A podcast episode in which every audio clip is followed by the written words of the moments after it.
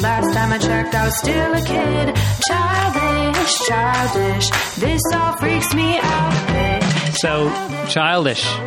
Another big week. What what did we talk week. about? Couple semi disgusting airplane stories. I uh you can hear details about how I do in fact calm myself down in the restroom in a very erotic way. Oh man, yeah, nice way of saying We're it. putting out erotica. Yeah. that's what it was. Yeah. uh, yeah, and then a story where I went into the bathroom and I came out. I don't know how much later, and you have to listen to find out what happened. it's Something not what you think. Something was missing and it came out of a bad part of you. Or a beautiful part of you, depending if you're married to you. childish this week. Also, I ran over another item of baby gear. Oh. Why does this keep happening? And will it break up my marriage? Listen to Childish wherever you listen to podcasts. New episodes every Wednesday. Childish, oh shit. Last time I checked, I was still a kid. Childish, childish. This all freaks me out. Childish, oh shit. How can I parent when I'm still a kid? Childish, oh shit. Who the hell decided I was ready? Alison Rosen, Alison Rosen is your new best friend. Alison, Alison, with her good times never end. Alison Rosen, doing the wavy pencil dance again. Alison Rosen, Alison's your new best friend. Hey everyone. Hi. Hello. Welcome to another episode of Alison Rosen is your new best friend. I'm in the pod cabin with producer Tony. Hi. Hi. I'm proud of you. You didn't say, I think that's the name we're sticking with. no, I You know. just- I went you with did it. You did I it know, that time. but you know what? On the Thursday show, uh, Daniel's intro, he, even though he knows that I said Yeah. we're going with Pod Cabin, did you notice? I did The big fuck you we got when he called it the last two episodes, he's called it the Pod Shed. Is he, is he, what's, what's the deal there? Is he against don't- it or what? I don't, I feel like he's just got to put his own stamp on it. Eh, whole, I don't own know. stamp Daniel. And I have been meaning to ask him, what is the deal? And I'm going to do it in person, not in, not in an internet comment. Will you do it like a Jerry Seinfeld routine? what is the deal with Podshed? Yeah, I don't know, and I feel like I feel like he even said, "What do you think of Podshed?" And I was like, "Nah." He'd- why ask? Anyway, that has nothing to do. It, it does have a little bit to do with uh, what's going on, but not a lot to do with the fact that we have Jonah Ray. It's his third time back. Jonah Ray, you know him from so much. You know him from Alice Rose your new best friend a couple times. Um, he, uh, he, his past is that he is a punk drummer, and he's. He's still doing the music. He's got an album of punk covers of Weird Al songs called, and I love this title, You Can't Call Me Al. You also know him from two seasons of Mystery Science Theater 3000. His character was named Jonah Heston. Ba- based off of the fact that his first name is Jonah, I'm, go- I'm going to go out on a limb. You can you can talk now. Oh, okay, great, great. Yeah. Welcome. It was, it was like a nice, like, like into the sound, like Heston, and then Yeah. there was just silence. Yeah, because Yeah. I, I was thinking about it. Yeah, it's uh, you know Heston because uh, Joel Hodgson was Joel Robinson. Mm. You know Ro- Robinson, the uh, you know the that's a, like a sci-fi name because Right. of uh, Lost in Space, and then Heston is of course Charlton, Charlton, Heston. You know sure. because of my love of guns. Right. I wish you hadn't brought so many with you. Do you always bring them with you? I just think people want to see them so they're not so afraid of them. Mm. You know that's my, Here's the thing it's a tool. Would you be afraid of a screwdriver? Someone actually said this to me when I was like, please don't show me your guns. yeah. Um, And uh, you also know him from two seasons of Hidden America, which was a travel show and also a comedic, it was a fake travel show. a fake travel show. Yeah. Would you say it was a parody? Yes, it was an Anthony Bourdain parody. It was a sketch show wrapped inside the guise of a uh, uh, travel show. And also, he's a comedian, an entertainer, a musician. Now, I've already said this stuff, but he also and uh, and you and I had a little chat beforehand. Mm-hmm. We put our heads together for this intro, which I think is going swimmingly. I think so. I think it's great. Yeah, it's fun. Uh, and I said, should we mention Meltdown? You're like, that was a long time ago, but I'm going to mention it. All right. Because it was an important show. Yeah. It was you. It was Kumail. Yes. It was Emily. People might be familiar with them. Emily V. Gordon. That's Yeah. right.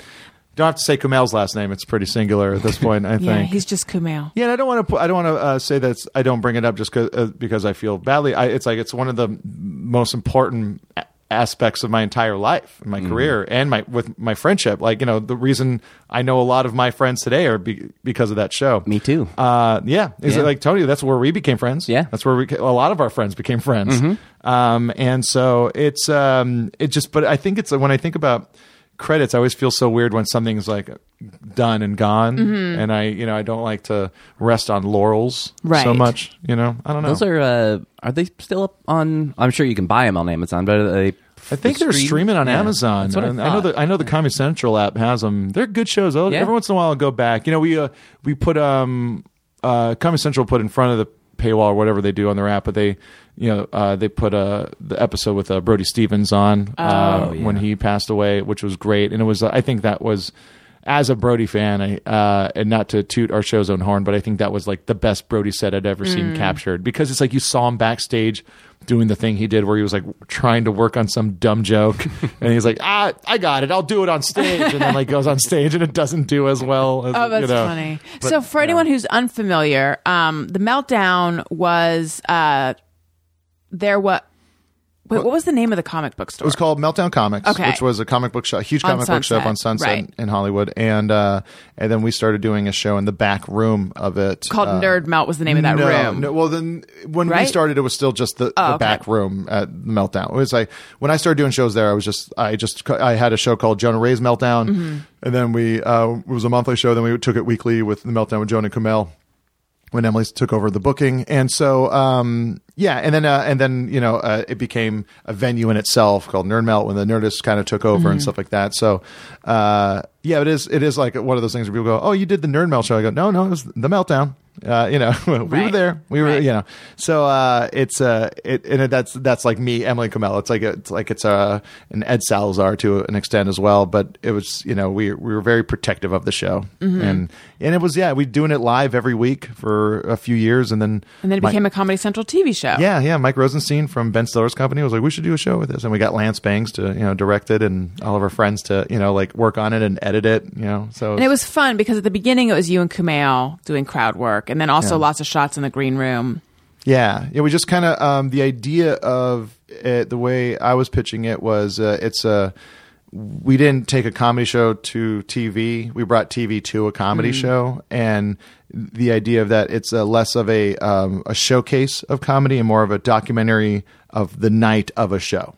So you know, we we showed people just goofing off backstage, and we showed people just hanging out. We showed you know Dave Kloc who did all our posters and artwork and our set design and stuff like that. We just saw him you know drunk in the back room like feeding a dog pepperoni with his mouth. You know, just it's like just the stuff that would happen on a normal night. Right, right. Do you miss it? Yes, I do quite a bit. It's um because it was our it was like a uh, a little you know linchpin in our whole scene, our whole friend Social. scene, yeah, social scene, and um you know we all knew that we could kind of do a, our own thing throughout the week, but we know we'd we knew we'd we'd see everybody on Wednesday, and uh and then after the show we'd all go to you know our the bar we went to afterwards and like we'd all you know it was just like you can count on that. Mm-hmm. It's like it's like oh it's wednesday? Hey let's go to the show. Let's you know do the thing. So after that it just kind of became this thing where like oh i, I feel like i'm like we've all like just purposely destroyed a social circle for ourselves. And we had to make points to like hang out. And Tony, that's where you met Jonah. I don't know. I don't remember if we actually met there. maybe it was It's- not there but around that's when we got to know each yeah, other Because I would go pretty much every week, mm. Yeah. and so we we started hanging out more, and yeah, just so many friends from Yeah. there, and yeah, same same exact same thing. I feel like I would count on seeing those people, loved it, and now I just I don't see anybody nearly as much. And Yeah. it, it does. I miss it. Yeah. I still get because now the store is even gone, and so if I drive down Sunset, it makes me sad when I drive past there and the Yeah. store is even gone now. Yeah, it's a it's and it's of a time and place, and I I also kind of like that a lot of it. You know, I always like the idea of stopping something and making it a succinct uh, idea.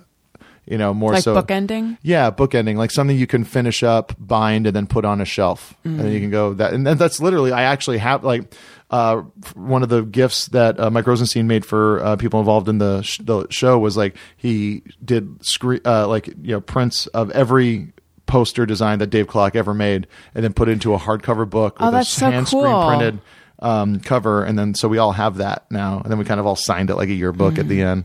Um, That's so cool. yeah, there's a it's a you know Wayne Federman has been doing this podcast where he kind of like just talks about certain scenes, and he did one on the Meltdown show, um, and it like uh, yeah, it's like Deanna and I cried while listening to I, it. I teared up a little bit myself. Yeah, I listened Emily to it was too. crying. Yeah. It's you know everyone kind of started texting each other. Oh, did you listen to it? Did you hear it? You know, because it was very very very special. It was you know it was, you know How long did it go on? Six years. Wow. Yeah, and I was doing the monthly show for maybe about a year and a half before Mm-hmm. that. Um, yeah, it was it was great. It really was like it's that time where you know it, it was that that was my like I think the highlight of my comedy life will be that thing, Hmm. and to you know I was you know in my twenties like doing a show with my friends. Like it just everything was just kind of like I was like this is this is the thing these are the moments that you kind of look back on and go wow like it didn't get better than that Right. and then you compare it to all the boring parts of your life after that It's funny you say that because I do I do think about that. I think about like all the different sort of incarnations of my career and you know, I, I I feel really grateful and fortunate for everything, but there are certain things that just sort of like shine brighter. Yes. Certain phases. yeah So where are you now in, in the in the phases of your career? Jeez, if, you know, like honestly, I feel like I'm in a real weird middle area Mm-hmm. where I, you know, essentially accomplished a lot of the stuff that I always set out to want to do with uh, comedy. Where you know, I had a, a stand-up show on Comedy Central that was exactly how I would have wanted one. Um, I did a, you know, a parody show that was also a sketch show, Hidden um, America. Hidden America, um, and got you know a ton of like friends to work on it, and got to work with you know, and like I was obsessed with Anthony Anthony Bourdain and getting to work with him. Like he came on the show, get- you know, just like Tony was on the show, did music for the show. You know, it was like a, a, a I didn't know. I don't think I knew that. Oh yeah, there's the some Cleveland uh, episode. Jonah made me wear some uh, quite the outfits. Yeah. the, the most modest outfits didn't even make it into the cut too. The Beach Boys ones, uh, it was just like Yeah. these Freddie Mercury outfits. Oh yeah, I had to wear a like white Freddie Mercury onesie. I shaved my beard. yeah, yeah. you shaved your beard? Yeah. Wow. I hope you were well compensated. I don't think he was, um, but it's a fun bit. It was fun. Yeah. Yeah, I, I, I, yeah, because I initially he just asked me to do some like sound alike songs, and I did, and then he liked them and was like, "All right, we want to work this into the bit now," and then it turned into uh, me having to wear these outfits. Yeah, that's Oh, I gotta go watch. Is this still available? Yeah, it's on VRV. Um, they're all free. You just have to give them your email. You don't have to sign up or put a credit card. You can just go get them for free. I'm trying. I'm put piecing together bits for a, a, a Blu-ray DVD of Oh, it. cool. Oh, nice. Uh, yeah, which would be really fun. But um, yeah, that, it was like it's. Uh, I think uh, Ryan Perez uh, wrote this bit because it was the Cleveland episode, and it was like uh It's like we. Ha- it's like it's like we're going. And it starts off. It's like we have full access to the Rock and Roll Hall of Fame, and it's just it's just like right when I walk in, it's like it's like a montage, and then the voiceover comes on, going. It's like uh, after completing this segment of the show, we realized we couldn't clear any of the actual music or images, so it's just me walking around all blurs. It's just blur- everything around me is blurred. And I'm like pointing to things and like you know, and then uh, like t- and like but like the segment still goes on, so it's like it's like. It's, it's like he's like you know like you can see the outfit of Freddie Mercury from Queen, and then like you just start to hear this like bad Queen sound alike song that Tony did, but then we start showing pictures of like Tony, and you're like, like it's like as dressed up as Freddie Mercury, but then the more like we, the more songs we show, uh, like and, and you hear, it's like you realize it's like this guy has like a sh- shitty website, like like was it like I, like I think it was just Tony's sound Tony's sound alikes. And then like, but like you, the, the Beach Boys sounded like one you did was like we even called it back later on with Yeah. the bit with me and Kurt Braunohler were surfing in Lake Erie in in December, which was Oh, ter- God. terrible idea. Um, but uh, but yeah, it's like it was like grab your boogie board. It's like when you grab your boogie board and you go for a swim. like it's just, it's just You sent me all those lyrics, and I Yeah. it was like, make this sound like a Beach Boys song. So I did what I could. Didn't you do? Did you do a Beastie Boys sounding like a Beach Boys song? yeah the uh, the Yeah. Beachy Boys. The Beachy Boys. Yes, I love yes. that. And yeah, Jonah was in the video for that. yeah. Oh, that's right. Yeah. Yes, Daniel and I watched that and laughed. I think that was before. I no, I guess I, I had met you before. We like Tony. kind of. I think I Right. had come, came You and had done filled the in show once, once, and yeah. then yeah. Um, but uh, yeah, like so, you know, getting to do in America, like and like just getting to do bits like that, like Right. taking something so dumb and like just trying to make it seem so realistic and fun. Uh, but then also getting to do Mystery Science Theater, which is Because you were a huge fan, Yeah, I was a huge fan growing up, just you know dedicated to it. right. And you had met Joel on an episode of Nerdist, Yeah, right? yeah. And then he contacted you. Well, it's like I met him at Nerdist and it was just kind of like whatever, you know. And then I ran into him at a Wayne White screening. Like uh, Wayne White, the artist, uh, did a uh, screening at Cinefamily of uh, his documentary "Beauty is Embarrassing," which is a great documentary. I recommend to anybody that's like beautiful because I'm in. yeah, yes, yes. Be embarrassed. Um, but it's like it, it's it's this amazing documentary about you know just uh, like a, an artist's life, um, and you know. Uh, I think we even talked about it. You and I talked about that that conversation at India Sweets and Spices that time. Oh yeah, Yeah, maybe. So. Yeah, but um, it's just like it's it's for any kind of person that lives an artistic lifestyle. It's a very great, inspiring movie to watch. Um, and so you know, we ran into each other there, and then the next night I w- swung by a, a Harmontown and ran into him again, and then and then he like he just started calling me. We started keeping in touch. I you know. He's like, oh, what do you? I sent him, you know, the pilot episode for Hidden America at the time, and it just all kind of everything all happened all at the same time. That's what's crazy. It's like I had like this crazy run where I had you know three seasons of Meltdown, two seasons of Hidden America, two seasons of um, Mystery Science Theater 3000, which you know was just, like mind blowing, and it was all kind of happening at the same time. And then I, you know, did the tours for Mystery Science Theater, and then uh, almost, you know, uh, very symbolically, um, I got done with those, and I was kind of creatively and just physically exhausted, and then my dad died suddenly, and so there was this kind of like, and that was two years ago, and it's, uh, it's kind of like this thing where I, I'm not saying to anyone that's, you know, not like uh, if they don't care what I do or not a fan of what I do. It's like I'm not saying I nailed uh, everything I did, but it's like I felt so um, proud of all the things I was able to pull off um, in the way I wanted to do them, and then um, and then to like to like kind of just feel like it's like wow, I really fucking did it. I did I did it. Like I, that's how I felt, and I really felt that there was going to be this. Um, this momentum or something like that that would happen. I thought that's what happened in a career. where, like you know, it starts going and it keeps going. it's like you you you you like work yourself to death, just like self starting all these different things, and then you build them all from the ground up, and then they get on TV and they get the thing, and you start to get interviewed, and then some people see you, and then they put you in something, you know. Uh, but that it didn't really happen that way, and then I think when my dad died, I kind of just had to start reassessing what I wanted to spend my energy on, and, and I I still think it's you know I've been directing music videos and kind of going back into stand up and um, you know uh, wrote a sitcom script for you know BBC because I wouldn't mind moving to London. Like you know just like it's but there's all these kind of things where it's like I just feel like it's like I I finished all this stuff and then I had to like start over again. So I wouldn't say I I'm doing one thing or the other right now. Mm-hmm. and it's uh and it's been nice because it's like it's weird like I've made the least amount of money I've have in a long long time this year but I've also done a whole lot of stuff that I like, you know, like music videos for my friends that I've directed with my friend like Dave Lyons and um, uh, producing it and then like getting to do the Weird Al, recording the Weird Al thing and then putting out that record through a, a label that I grew up listening to, you know, and does releases. Tony play on that? Tony doesn't play on the record, uh, but play he the plays live shows. with the live shows. Yeah. And what label is it on? Uh, Asian Man Records, which is out of San Oh, Jose. right. Yeah. That's Mike. What's his Mike name? Park, yeah. Yes, I know of him from years ago when I was a music journalist. I'm trying to remember what band I had you- interviewed. This is your Greg Heller years? No, no, no. well, yes, I, I didn't know Greg Heller then, but I did. But we had like overlapping careers. Yeah, kind of, yeah, yeah. um, well, he wrote for BAM, and I wrote for Mean Street, both uh, free newsprint pe- uh, periodicals that were carried in Rhino Records in Claremont. I really, I, I just went there for the first Really? time. Yeah, I wonder how much it still smells the same.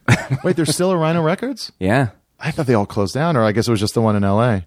yeah. I didn't even know there was one in LA. You went to the one in Claremont. in Claremont. Yeah, the Claremont. So I went to Pomona College. Um, Have you have you spent time in Claremont? Uh, I no, I don't think The- so. I mean, I think I okay. went to a house show there once. It's a very cute little town, and there's it's called the Village, which is like their was their little downtown. I'm more of a Montclair fan. okay. I'm not. Really. I also know Montclair though. They're right next to each other. Yeah, and they're Towns mirror- Claremont and Montclair. Yes, I know it's it's so cute. Yeah. uh, Claremont is not nearly as nice, but I think it does have the mall. but anyway, the village has they've added so much stuff to it. The last because my husband's brother went to Pomona, so I was there like within the last four years or whatever. It used to be just like very few streets. There was some frozen yogurt. There was a bank. There was a drugstore where you're like, how is this drugstore still open? It's so ancient. Um, I remember then at some point a Starbucks moved in and everyone and everyone made these got these homemade shirts that said Starfucks Yeah. because everyone was angry. Yeah. And then the press, which is a restaurant. Oh, this is now a podcast about Claremont. Jonah, could you excuse yourself? Oh no, no I'll, I'll just listen and take notes for the time I go west on the ten. That's right. East on the ten. Uh, and then a restaurant called the Press opened, which carried alcohol, which was a very new thing. And then, but the last time I was there, there's now a Flappers Comedy Club there, and there's like all the, it, it's expanded so much. That's That was my first time there. I think. Oh, really? Yeah. Okay. Well, it used to be much more quaint. I mean, I think it's still quaint. But yeah. It was. It was. It was okay. It wasn't uh, the worst place I've ever been. I mean, there's a lot of those like small. Like if you go east of Los Angeles, it's like every 15 miles there's another cute little old Yeah. town that looks like it's from the 50s or 60s. Right. You know, you just go into like Altadena and then uh, Mm-hmm. Yeah. Rose, Rosemont and then uh, like what are uh, Sierra Madre. It's like you know, they Right. just keep. They're all. I guess over there them. are a bunch of them. Yeah, yeah. Uh, I mean, we called it Clareville. That's how. that was our little clever joke. How clever is that joke? So clever. Not because that they clever. turned Mont to Ville. Oh Yeah. yeah, Get oh, it? yeah, yeah, Yeah. Montville. yeah, exactly. yeah, Clareville. All Was there a. Claire's at the mall? You know, I don't know. Oh. I do know there was an there was an athlete's foot, which I think is the worst name for a shoe store. Yeah. It's really awful. Yeah, I know. Actually, you know what? I've known about athlete's foot for a long time. The store The or store the condition? and the condition. Yeah. I never, never like. I was like, yeah, that is a terrible name for someone. disgusting. Yeah. Um, Jonah. Mm-hmm. So the timing of when you finished the Mystery Science Theater tours and your dad died. How Um, soon after? Maybe like, geez, three weeks. Oh my gosh. Yeah. So it really, Yeah. to speak of bookending, it really like, or pu- it kind of punctuated yeah. that period of yeah, time. Yeah, it was really just kind of like just Yeah. What that year. That year, I also got LASIK, which was also a Oh. real, real mind fuck. Uh, How so? Because I, you know, I had like like thick frame glasses since like the fourth grade, Mm-hmm. and then I, you know, came into my own as an entertainer with uh, having glasses and a whole look. Um, and then getting rid of them, I was just like, I was like, I think I'm, I think I'm disgusting looking, and I think uh, I might have just like um, ta- Felicity? yeah. I just thought like it's like I was like, oh, does who am I now? Like you know, just the Identity crisis. you know, I did have a complete identity crisis because you know when you have glasses at a young age, you kind of incorporate it into who you are. I thought glasses when I was a kid. That's what made you a nerd. I thought that's like the thing. Like it's like, well, I got glasses. I guess I'm a nerd now, but I wasn't smart, so I don't know. Like I just like you know start wearing collared shirts and you know dressing like a '50s kid. Um, but it was uh, I remember I did a pilot for Comedy Central years and years ago called Jonah's Arcade. It was uh, like a clip show, but for video game culture and uh, they wanted me to change my glasses, um, wanted me to shave. Uh, they wanted me to like not wear like a like a plaid colored shirt. And I remember like going like, then who am I? Like, Did I've you got- end up doing what they wanted? Yeah, yeah, and it, and the and the show ended up being real terrible. So I'm glad it didn't go. But uh, it was. Uh, uh, but like it's like yeah, so I like not having glasses was like another new thing for me. I was feeling really weird about that. What? And then, and? Go- so no, no, no. Go ahead. and then I also got a vasectomy. oh, Yeah. Um, because my wife and I, you know, like, we decided if we do have kids, we're going to adopt. Um, and so just to make it so she can not take, you know, birth control and have Right. those chemicals, you know, just coursing through her body. Uh, like, I was like, you know, I'll, I'll get a vasectomy because it's an outpatient surgery. It's so simple. Like, it's like sterilization for a guy is alarmingly more simple than uh, Right, a for a woman trying to do it. yeah. Yeah. Um, and so I did that to kind of, so I can have someone to hold over her for the rest of our marriage. But then, um, did it hurt? yeah. You know what they say? It's like, no, I was back at work the next day. But yeah, Yeah. you're hunched over with peas on your peas, you know? It's, it was, the process itself was fine. There was one moment where it hurt, but like, man, when that, that next day and you just, and it's just weeks after that. Like, I remember like I was like walking down some stairs and I like slipped off the last step, like, and just like, not like just fell down, but like yeah. just, you know, came down hard and then just like that, that slow pain just crawling up into your stomach. It was, it was bad. I, Mm. you know, it was real bad, and I might have made it seem worse than it was in front of Deanna. but um, but yeah, and then also my dad dying. Uh, so there was like. There was just like a, it was like a lot of stuff all at Yeah. once, and then for it to kind of just go you know, you know, I even like right after I was just like, I was like, I'm done with comedy. I'm going to write a horror movie with Jerry Stahl. And so we like, I was like going up to his house in Mount Washington and we were like making this whole weird body horror movie about dad issues. Um, and that was like, that was my way of trying to, you know, process, Process your dad's process death. my dad's stuff. Yeah. but also your body, the body. my, my own you body also- issues too. Yeah, yeah. just because it's like you know, just wondering who I was. Like uh, I was also like getting bigger than I had in a long time. I was a, I was a big fat kid growing up and taller than everybody, and so it's like there was a lot of that stuff like to kind of like process. And so yeah, that was uh that was a weird year. What happened to that movie? Um, Ben Stiller's company um optioned it or asked like they said we want to make it, and then then that was like a year and a half ago. So like it's like every once in a while they'll call and they're like it's like we're still trying to figure it out. So you know you never know. It's there though. It's it's it's neat and it's gross and it's sad. So And scary? Yeah, it's, it's, I think it's pretty scary. What's it about? Uh, essentially, a guy's dad has a stroke uh, and is kind of midway between alive and dead. Um, and uh, but what you come to realize there was like some something inside. Uh, it's not necessarily a stroke. There's something inside the dad's body that's manifesting itself and um, trying to get out. Uh, because it, it's somehow killed the body, uh, and it's keeping it alive just by being in it. So when the son comes to see the dad, who's had issues with, uh, slowly uh, the this thing inside his body starts to try and you know drift into the sun through like bodily contact and this you know there's a lot of like Cronenberg style like you know flesh getting soft and reaching out of gooiness and stuff like that yeah there's a lot of kind of I don't care for this at all. it does sound uh, psych- psychologically resonant, though. yeah yeah yeah definitely Um, You had a com- conflicted relationship with your dad, right? Yeah, you know what? He was really supportive and he was really uh, fun and funny. But he was like, you know, he was he was doing his best. But it was, you know, it was he was, you know, drank and did coke and smoked pot and stuff like that. So it was kind of, you know, uh, it was always kind of like, you know, hard to he was but he was always like down to have a good time. It's like here's the thing. It's like when people say it's like oh that was that must have been hard. I was like it wasn't because he always made sure he i knew that he loved me which i think is huge for any kid. Yeah. uh, you know because to feel loved is really important for any human being. Um and so uh but it was just like one of those things where just like you know it's like he just kind of messed up a lot and he'd like it's like you know so it's like he just uh uh, was really erratic and just I think it's like there was things he wanted to do that he didn't do um, because he like focused on trying to make money more so than anything else. Uh, and so yeah, there was like a bit of like I think I was I I might have been like just kind of maybe a little harder on him than I should have been. So yeah, so there was like it was an odd relationship. Also, there was times where it's like you know I would like get him a hotel or a place to stay when he was out in L.A. and then uh and then like he would complain about the hotel. I'm just like, yeah, you fucking bitch. Like it's just like, like he, it's, it's, and I asked my mom after he died, I was like, was he jealous of my success? She's like, yeah, yeah, he kind of was.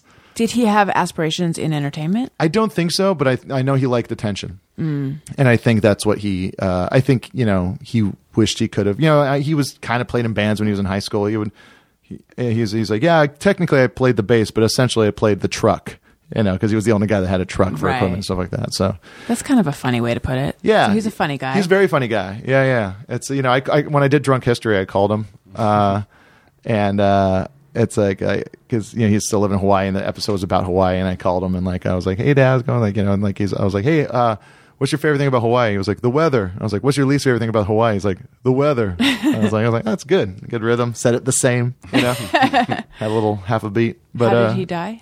he had a stroke.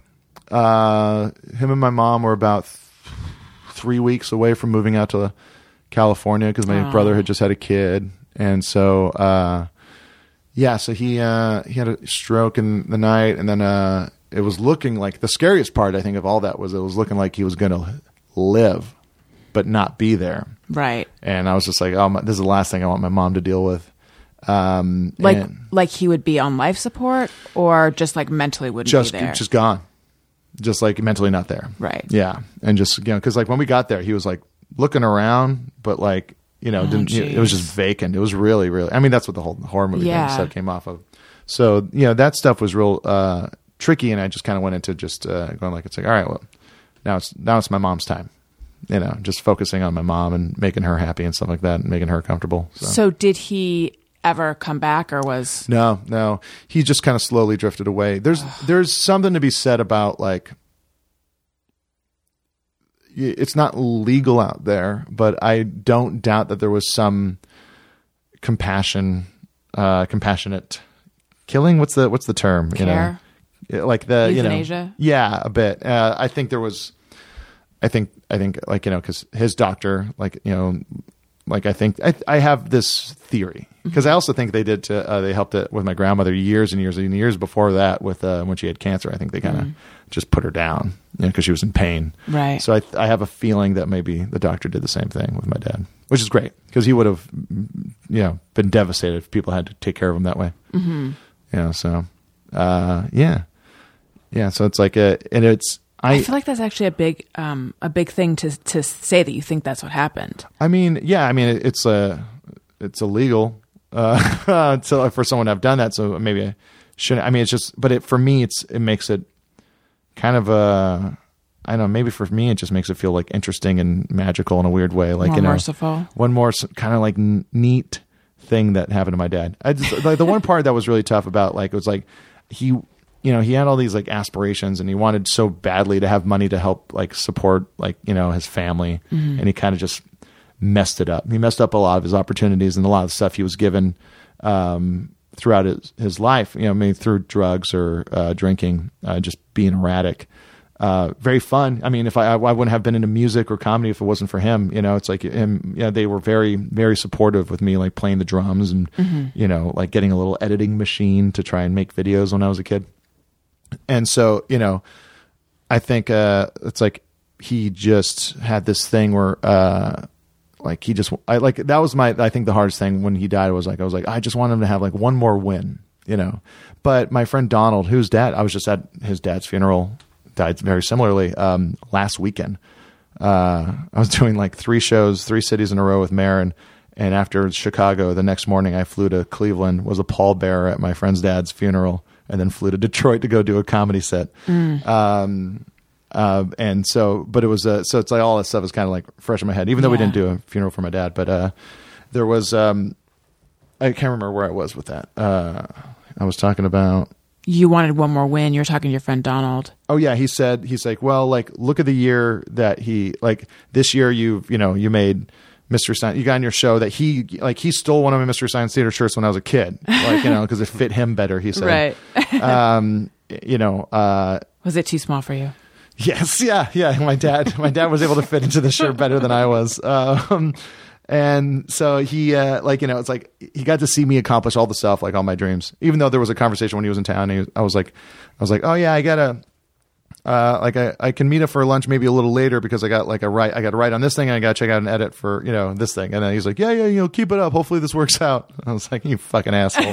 he wasn't doing it as a joke. He just, you know, doesn't know how, like, Right. but like you know like my brother had a kid my brother got married um he got to see i you know i bought a house i you know was in a great uh, marriage uh, and like i accomplished all these kind of things that i've been working for for a long time. So my friend said if there's any point for a dad to go that's a kind of a that's kind of a nice point. So maybe like you know in the end he did have kind of one more win.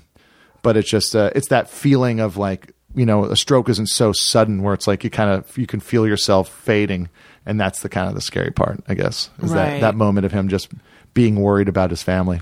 Right. yeah So you flew to, you heard he had a stroke and you flew to Hawaii Yes. and you saw him and he was already like mentally gone. yeah he was already mentally gone he would Well- kind of open his eyes and look at my mom when she talked and they were saying like that's kind of like a muscle memory thing Mm. you know So what was that like seeing him? it was it was tough it was you know i wanted to um you know he was doing this if you put your hand in his hand he would squeeze it um and in my head i was just like i was like but he's going to do that anyway it's just a it's a reflex, Reflex. you know and it helped it was helping my brother it was helping my mom and for me i was just kind of it really just started uh breaking down the idea of uh soul and you know person and, and stuff like that so you know i was having a conversation with the uh the nurses. And I was like, "Is he there?" And they're like, "Yeah, he is." I was I was like, "Hey, just for just for real quick, real quick. I don't believe in a soul. Now tell me, is he there?" They're like, "No, he's pretty much gone." you know. Oh, interesting. Yeah, like it's like I think they have to kind of be you know weary of uh what you know if you consider it a vessel or whatnot. But uh, you know, When you said, "Is he there?" Like what? the things What the, you mean? the electricity in his uh, brain and his nervous system that uh, those little neurons and things that fire off and make us who we are uh, because of a random sequence of events and how all the things were laid out are those still working the same uh, with because we are our memories. So if he has no memories then is that him? Is he there? Is Like, he is my dad? or is it just like you know uh, a sack of flesh? That's you know breathing. Is it a plant? You know a vegetable as i guess they say. Um and so um but i did you know but I, I i did have a time where i was just there by myself and thanked him for everything and you know. Did it feel? How did that? F- like if you, I'm trying not to give you. I'm, I'm not trying not to feed you an answer, but I'm also trying to ask a question. Um, if you felt that he wasn't there, how did that feel to have that conversation with him? it felt like it was for me completely for me um it felt like something like uh i wanted to do you know he he he almost died like a few times when i was growing up like he had a blood clot in his leg that almost uh, took his leg and almost like, killed him and then when he was in the hospital for that started going through withdrawals from booze and coke which further complicated stuff and then you know a couple years later he got like a staph infection from one of the things and then like a couple years after that he got a uh like he had a blood clot on his lungs and it was like the size of like it was like 12 inches it was like this crazy Did he thing. have some kind of blood disorder? No, he just had he was just unhealthy. Mm-hmm. You know, um, you know, a lot of a lot of drugs, a lot of bad Yeah. food. Um, you know, Hawaii diet it's not that uh, healthy. you know, it's rice and fried stuff and Right. meat. Uh, so, and then um, the craziest one was uh, he he got. He was, so he just had these weird health ones. He got like an ulcer on his colon once, like, and so he had to have a colostomy bag. I bet one. There's always something, you know. Yeah. There was a time where like I remember the family was trying to get him to go to rehab, and like, it just there was always kind of something weird going on. Um, but uh, the weirdest one was I think I was living out here maybe a year or two in Los Angeles, and then he got uh, infected with a rare form of strep. That was a flesh-eating virus Oh wow. and um, it started eating away at his body at a, at a rate where like the doctor said they can kind of they could see it. Could Where was it? It started on his belly. And then it just kind of spread. So you know, took out one of his nipples. Uh, like it was going Oh, towards, it was going towards his organs. If he wasn't like a, if he was a skinnier guy, his organs would have been gone. But because he had so much like Yeah. fat on him, um, And they was- they couldn't get it under control, or they so that they, they had to put him down into like a, a coma. They Oh, to wow. like force a coma onto uh, like you know induce a coma. yeah medically It- induced coma. yeah, and then um, that would slow everything down until they could figure out how to like cut all around it and Wow. yeah, yeah, yeah. So and that was like when I was like, oh, you might go and I. So it's I- like he dodged a number of bullets. yeah, you know, here's another, you know, really uh, something I'm not too incredibly proud of, but uh, I, I never visited him in, Mm-hmm. in in the hospital in any of these situations. Never wanted to go inside. Sometimes I'd be in the hospital, but I wouldn't go in the room. And just for some reason, I had a, a huge aversion to them. Mm-hmm. Were you growing up. afraid? Yeah, I don't want to see anybody in that situation. You know, um, I think that maybe it's like you know I was afraid that they would be embarrassed for me seeing them. I don't I don't really know. Uh, but so that was like you know the first time I got to actually see my dad in a hospital uh, room, and it was uh, you know and it I was like oh I all those other times I could have gone and I could have talked to him, and uh, this time like you know I couldn't, so I could only talk at him. And so I played him uh, "Here Comes the Sun" by the Beatles, which was his favorite Beatles song, and uh, said, you know, thanks for, uh, you know, thanks for. He gave like a lot of great advice of like uh, he said, eat, drink, and be merry, uh, support support the arts, uh, and uh, like you know like uh, help your friends out whenever you can. And so those are like just like those are touchstones in my life that you know it's like I try to help my friends as much as I can. I try to you know live a life where you can you know support people for being creative or be creative yourself, and also just like go get drunk if that's your thing, or like go like you know get jacked on caffeine and go joke around or go on a run with your friends. Like you know just do like just do shit, you know, and then uh, try to like because it's like the idea of, and then that's a very Hawaiian thing too. It's just like you know, there's you're you're in Hawaii, and it's like and just have fun, Yeah. have have a good time, you know. So there was a lot of stuff that like there's a lot of inf- knowledge that like emotional knowledge, I think, because he wasn't a bright guy. God, that just sounds so. Was it traumatic? What happened in the in the room? No, it all felt very. Um, I don't think about the room much. I also think I'm out of. Um, I had this fear, like I'm kind of like it's it's like you know it was me and my dad, my brother and my mom. Um, my you know no none of us are well off, uh, but like I kind of the scariest part was this feeling that it was all gonna it was like I was to have to be in charge. Mm. Like I remember saying that like the night I found out about the stroke, I was like, this is to, and I don't know why, I, but I was like, I was like, this is going to, this is to fall on me. Every, like, it's like, I'm to have to, I'm to have to like be the person in charge. Mm-hmm. And I don't necessarily, I like being in charge. I'm, you know, egotistical like any person and you know, show business. Uh, but like, I was like, I was like afraid of the, uh, I guess the um, responsibility of being like it's like you know I I couldn't just be I couldn't be an emotional wreck about it. I couldn't like just kind of you know go and I kind of like I made sure everything was good and everything everybody was good. But uh yeah, there was a there was a large part of me where it's like you know I like I was just scared of like what it would mean for me. Right. And then did that come to fruition? No, I mean I helped my mom out a lot. Um, you know, she's she's uh, she actually had to go straight to living with her parents uh, in Chico, um, and because her mom has uh, dementia, so frying pan and Yeah. fire. Uh, but she loves like she always she's like I love being of service. You know, she loves, she's like I've been doing it since I was a kid. You know, because she's she had a uh, her parents had a kid when she was ten years old, so she's like been raising people and you know Right. or like you know, taking care of people her whole life. So I think she's just something that she's good at and she knows what to do. Um, but uh, yeah, I mean, it was just it was a bit you know because my brother doesn't make a lot of money. He asked for a lot of money. My dad would give it to him. I was you know I, I had to stop giving my brother money and um and now but now he's good. Like I think everyone kind of just is like all right, this is time to uh, get serious with stuff. And I you know I think um there was I don't know if like how if I dealt with it completely for a while.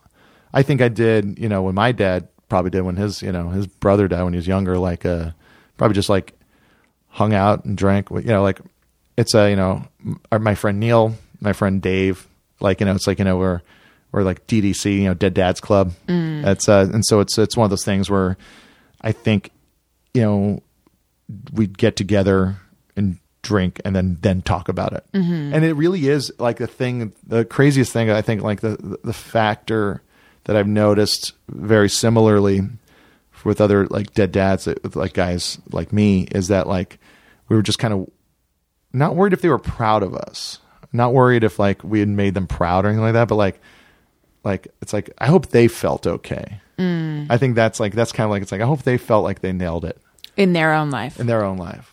That's the thing that's more like was more important to me. Like it was like that they felt like, and that's the thing. Like like like I was saying before. Like it's like I hope I, you know I just want my dad to have one more win. Right. You know, uh, so like a personal win. So that's the kind of part. That's that's always the thing that kind of hits my head. Yeah. Yeah. Oh, I just want to hug you. This is so sad. I didn't mean for it to be. Sad. No, I know. Yeah. Uh, no, it's point. It's poignant. yeah. How much? Well, wait. I, I did I did come up with the one dead dad joke. oh, I'd like to hear it. um, it's a I'll, I'll do it when I, I when I like when I'm doing stand up and I go uh, I go you know I haven't really performed a lot since my dad died a couple of years ago, and I think it's because I don't know who to try and prove wrong anymore. Um. Okay. Hold that thought. the timing is perfect right now, you guys. I'm nailing the timing. Alison Rosen's Your New Best Friend is brought to you in part by Audible. We were just talking about listening to audiobooks before the show started. You were talking about Steve Martin's. Born standing up. That's right. And you were saying that, like, pretty much anyone who does an autobiography, you'll listen to it if they read it themselves, Tina right? Fey, Bossypants, Eric Idle's, uh, always look on the bright side. Yeah. Like these are great people telling their stories. and you were name talking dropping. you were talking about because i was saying i've read born standing up but that's an interesting idea of like revisiting it to listen to the audiobook.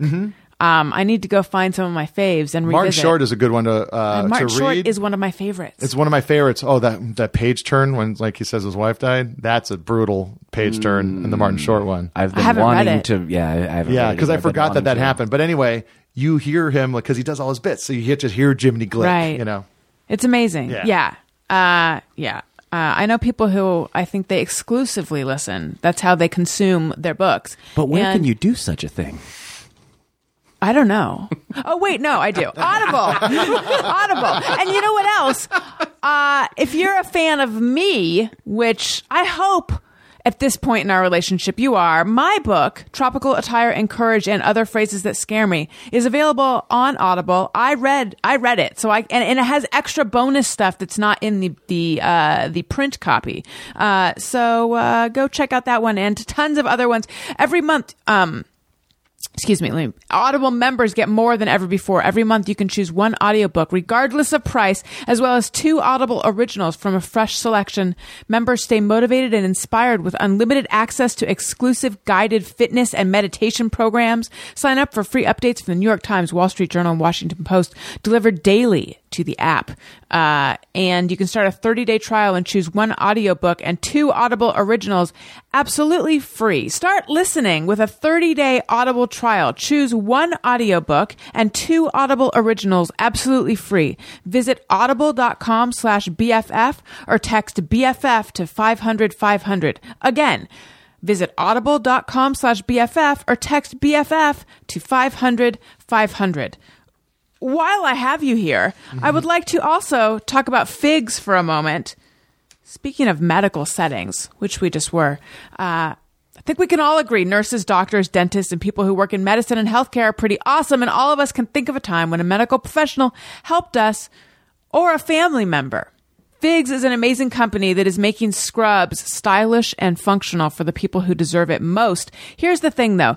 Uh, it's not just, yes, they make scrubs. They're stylish. They're super comfortable. Of course, it's going to interest medical professionals, but it's not just for medical professionals. It's like for anyone who wants that kind of comfortable, stylish scrubs type thing, but they also have other stuff. In fact, I have a hoodie from them, which is super comfortable, has a lot of pockets, super nice. And I was very tempted, as was Jackie Johnson, who was just on my show. They make a lab coat, and we both wanted to get oh, the Figs lab coat. Mm-hmm. But I'm like, really? Am I really going to wear it? But I still, I still lust after that lab coat. The, uh, every set of figs is antimicrobial, protects from germs and bacteria, ridiculously soft, moisture wicking, and features four-way stretch. Figs are made with yoga waistbands and come in a variety of styles, from cra- classic straight legs to joggers and skinny styles too. So whether you are one of the awesome humans that works in healthcare or someone that wants to say thanks to these deserving folks, Figs is going to make that easy by providing you with 15% off your first purchase by using my code BESTFRIEND. Get ready to love your scrubs. Head to wearfigs.com, W E A R F I G S.com, and enter my code BESTFRIEND at checkout. Again, wearfigs.com, code BESTFRIEND at checkout. And if anyone from Figs is listening, uh, I want to pitch this. Um, ooh, I want Fig scrubs. Fig scrubs are clothes that t- keep germs. Up. No, I'll, I'll try it another time. I'll put some music behind It was that. so good. Yeah, yeah. It was so good, though. Um, Jonah, earlier you talked about the artistic lifestyle, mm-hmm. uh, and I can't remember the exact sentence, but I wrote down artistic lifestyle in quotes because I wanted to ask you. Um, what what does that mean to you? Like, what do you consider the artistic lifestyle? oh, I know. You were talking about beauty is embarrassing. Beauty's Embarrassing by uh, the Wayne White documentary, which I believe is uh, available on. Yeah, Uh, and you were saying Amazon it's for anyone who's living the artistic lifestyle. It's a good thing to watch. So, what does that mean to you? I think it's just um, to me the the way I think about it is to um, it's it's a it's a, it's almost an aversion to money. Um, It's it's I think in the long run of things, um, feeling good about the stuff you're making um, will make you happier than uh, doing stuff for money. I have this kind of mantra in my life. Uh, the I say make stuff, not money. Uh, the idea is if you make stuff, you're going to be satisfied, uh, and and hopefully that'll lead to money, uh, maybe to, so you don't die. Um, but it's uh, if it, it's like if you try to make money, you know, it's it's this this idea of just trying to just be be creative and know that like um, money doesn't equal success. Uh, happiness does, and so it's something that I try to keep in my head. So the artist lifestyle for me is, um, you know, living small. Like it's uh, essentially uh, to uh, you know quote the Minutemen, you know, uh, jam econo. You know, just uh, just live small so you can um, do uh, and pursue the the things you want to pursue. And have you always adhered to that?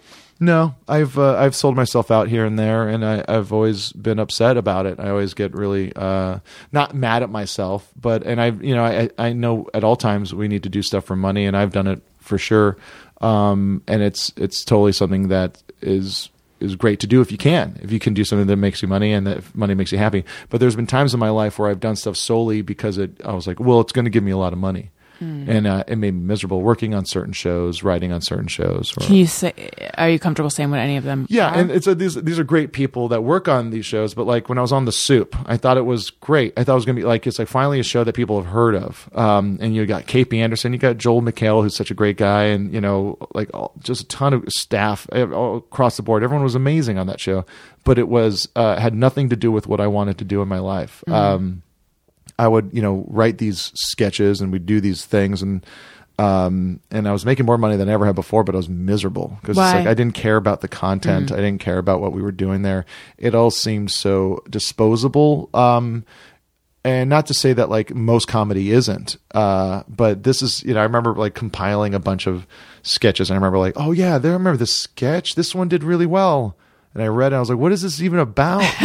and then I showed it to Paul Bonanno. He's like, oh, there was, remember there was a guy in the background of that reality show that we all just, there was that clip of him saying something weird. And then we made this sketch about that guy if he had his own reality show. I was like, yeah, what was that show called? Like we had no idea. The show wasn't even on anymore Right. and it just this thing that was in my hands physically just disappeared and went away and it was nothing i had made nothing um and i i just uh that was i got to such a point there when i was so i was so depressed uh that i would um uh i would just try to just make it even worse for myself like i would Like how? i would watch 9-11 footage on youtube Oh my god! yeah it's like it's a real It's emotional cutting. yeah, it's emotional cutting exactly. Uh, uh, now all I have to do is like you know read YouTube comments about uh, videos I'm in. Uh, but back then, you know, we had things that had to be a little different. Um, but yeah, I would just, I would almost want to make myself feel worse, you know, somehow, or maybe I was trying to make myself like go like, well, it's not that bad. Uh, but so there's been times in my life where I've done stuff specifically for money, and I, I don't walk away feeling any better. And then you know when I have money that I uh, don't respect, you know, and I, I like it's like I find myself um, buying stuff, you know, retail therapy. It's like you know I'm making this money, and I'm so I'm not really even like making that money. I'm spending it. it. I'm not saving it. You know, I just you know, buying records or buying clothes and just, you know, all this stuff, just stuff that fills up my life. And, you know, um, and so that was a, that's like a, a big part of just kind of, you know, Deanna and I just paring down as much as we can, just so, um, it's like if we go like, what if we just like went on a trip or what if we just did this? Like, you know, um, having, giving ourselves the lifestyle and it, that, I think it's like some people think that's like a rich person's lifestyle, but it could also be like you know someone who lives small. Like uh, our friends uh, Dave Kloc and Alexis, like you know they don't make a ton of money, but like they um you know they got a credit card and with like a like you know, I think it was like twenty five hundred dollar limit, and they went on an entire trip for uh six days to Japan, Wow. and then they paid it off like within a year.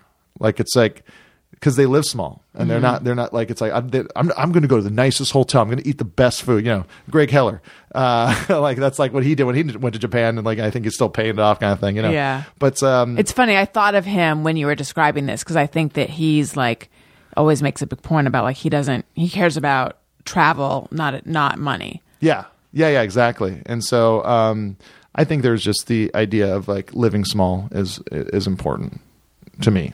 Yeah, and because if I live small, then I can then I could be like a like a you know a, a diva when it when it comes to the what I want to create and how I want to create and how I want to make stuff. Because if I'm not going like you know oh man I got I got this payment oh I got this I'm, I'm- how am I going to get this new iPhone you know it's like it's like I better get a job and then I'm gonna I because I I found myself in a I, I was uh, working on a in the e uh, entertainment world. Like, or I was like, I was like working on G4 stuff, which was kind of neat sketches. And then like, they're like, hey, you kind of good at producing stuff. And then I was like, yeah, can you produce this special? It's like a countdown thing. And then like, you did good. That could do this. And then like all of a sudden it was like, I was making more money than I ever had before, had more records than I could count, you know? Um, and then, uh, but like I was in an edit bay how, uh, editing the stuff I was producing for E's most insane celebrity oops. and I remember like it was like someone talking about it was like the, like number 47 uh uh Tiger Woods is uh you know philandering and it's just like I'm like all right, there's that uh, clip we have of uh, Corey Feldman talking about like how it's like a porn, like the pizza guy. Uh, so let's um do a ding dong sound, and then we'll do a spring sound when we go down to Tiger Woods's crotch in this picture, and then um we'll do a pizza wipe to Feldman, uh, so we can get him saying this thing, and that became that that became a thing that I always go and say. I go, it's like I just don't want to do any more pizza wipes to Feldman. That's funny. Um, were you? it is funny though. this is a good time.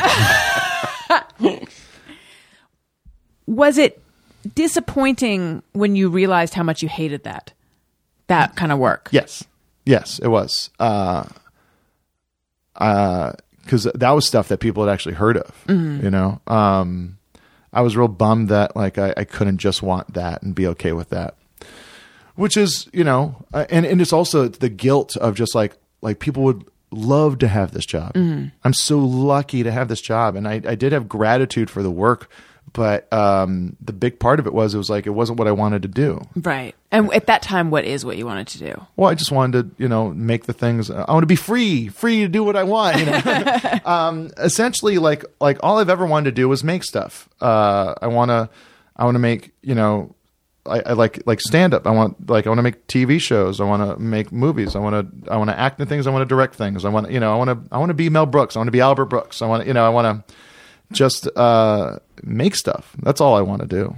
And I want to make stuff that's mine or be involved and help people make stuff that I think is really cool. That's and getting to a point in a career where you um, have you know more power or uh, control over the things. It's like it's like and the that, that's the kind of the more exciting part because then you can help your friends.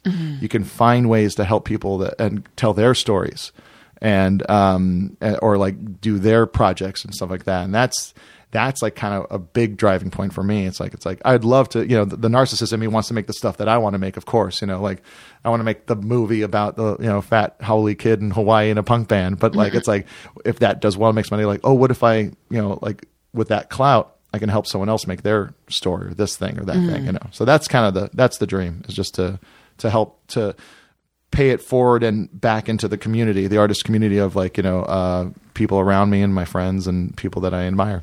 So you had mentioned that you you previously thought that the way a career works is like you just have this momentum and then it just keeps going. Yeah. And for you it kind of that was not your experience of it. Um can you say more about what you thought it was going to be? Like did you think that one thing just kept leading to another thing? Yeah, I kind of did, and you, you see it sometimes. You see it happen, And th- and that you wouldn't have to try anymore? you know, it wasn't try. It was just, um, it wasn't going to be, uh, you know, I, I would, I, you know, I would pass the boulder off to another Sisyphus, and then I'd, I'd go over the hill, and I'd, you know, go into the valley of, you know, you know, Success? success, yeah. Um, and because I saw it, a bu- Up to the Sisyphus on your heels. yeah, yeah. Like it's like you know, I remember this is so weird. One time I was like having trouble just trying to like think about what I wanted to write. Like I was, you know, I was like I was supposed to write this script thing uh, for BBC, and I was just like, I was like, oh, I go, I can't. Why can't I concentrate? I can't get anything done. I can't like, you know, it's like, what am I doing? Seems like how hard I try. nothing ever going to work out that well anyway. I go on a drive, and then I kind of get lost in like these like weird Arroyo Seco hills of Pasadena, and then I go up this, I turn down the street and it goes into a dead end, and there's these gates, like very like like iron gates in front of like a huge house, and there's a plaque on the brick side of the gate, and it's a plaque, and it says Sisyphus House. it's like, God damn, that's a good world right there. um, but uh, yeah, I thought you know because I saw it a bunch with a lot of people over the years. When I first started, you know, the, the scene I was in was you know like I remember uh, BJ Novak showing up and like he was hilarious. And it's like, and the thing is, that all these people work really hard. It's not just like they don't just do the thing and then they get stuff given to them. Um, it's but like you know he got like you know he he got Punk'd and then uh because he and then like it's like and then Oh, I Punk'd forgot he was on that. he was on season two of Punk'd and then and then like the office stuff started it's just and then it's just kind of Right. this stuff and maybe for them it didn't feel that way i mean Yeah. was- but that's like a thing that gets in my head sometimes i just you know i just kind of because I also saw like what like you know back during when that was going, I saw I started seeing it really happen with Kumail, where people saw Kumail in something and they liked him. And Kumail's a brilliant genius and a, an amazing performer, one of the funniest guys I know, and and becoming just an incredible actor. Um, but like it's one of those things where I thought really like I was like I saw people, you know, I was like, well, I'm in stuff that people like. I and I'm into these things, you know. Right. So someone's going to go, like it's gonna happen. hey, like You're it's like, do you want to play? Do you want to do this, you know, small thing in this movie or this, you know, show? Do you want to play, you know, the guy that the counter that, you know, just uh, I, I thought that's what would Mm-hmm. happen, and because it was, you know, I did all these things that were all self started. You know, like not Mystery Science essentially, but like, you know, like a lot of the work I put into make, making the show come Right. back and stuff like that. And then, of course, Hidden America, which was m- mine, and then, you know, Meltdown, which was mine, uh, along with uh, other people, not to, but like, uh, is one of those things like where, you know, there was before I did all this, my manager's agent was like, you just got to like make your own stuff and then we can do something with that. So maybe it was almost implanted in my head because like I do like, you know, five seasons worth of all these shows and I go, did it. Again, I did all that stuff you asked me to. And they're like, so what's next then? What are you going to do now? and I was like, I thought, I don't know. You just give me some jobs. don't you have other clients that need someone to go, hey, you can't get in there without a pass, you know, or something like that. it's like, where are those parts? Like, you know, those parts keep your health insurance going. Right. um. That's what, you know, it's, and it's, it's hard to talk about the stuff without sounding, um, like I don't appreciate like everything I've accomplished. I don't think you sound. Yeah. Uh, like you don't know. I get. I get where you're coming. From. Yeah, when you're climbing up a ladder, you're just only seeing, like, you know, you're looking up because that's your the direction you're headed, and you're only looking at the people that are like jumping up ahead of you real quick. Right. It's uh, rare for you to look down. They tell you never look down, and when you look down is when you see some people that you maybe started with that are still, you know, haven't accomplished as much as you. You know, I'm in an acting class right now, and like, I, I, you know, we did this thing where we had to like, you know, it's like, it's like. Be your inner critic, like you know, you had to act Oh. like your inner critic. It was like a, a like this exercise, and people are revealing all these, you know, and I almost laughed because someone's like, some guy was like, it's like, you know, the inner critic is saying, you know, it's like, you know, it's like, give up. You're not doing it. You've been here for three years already. I was like, you fucking asshole.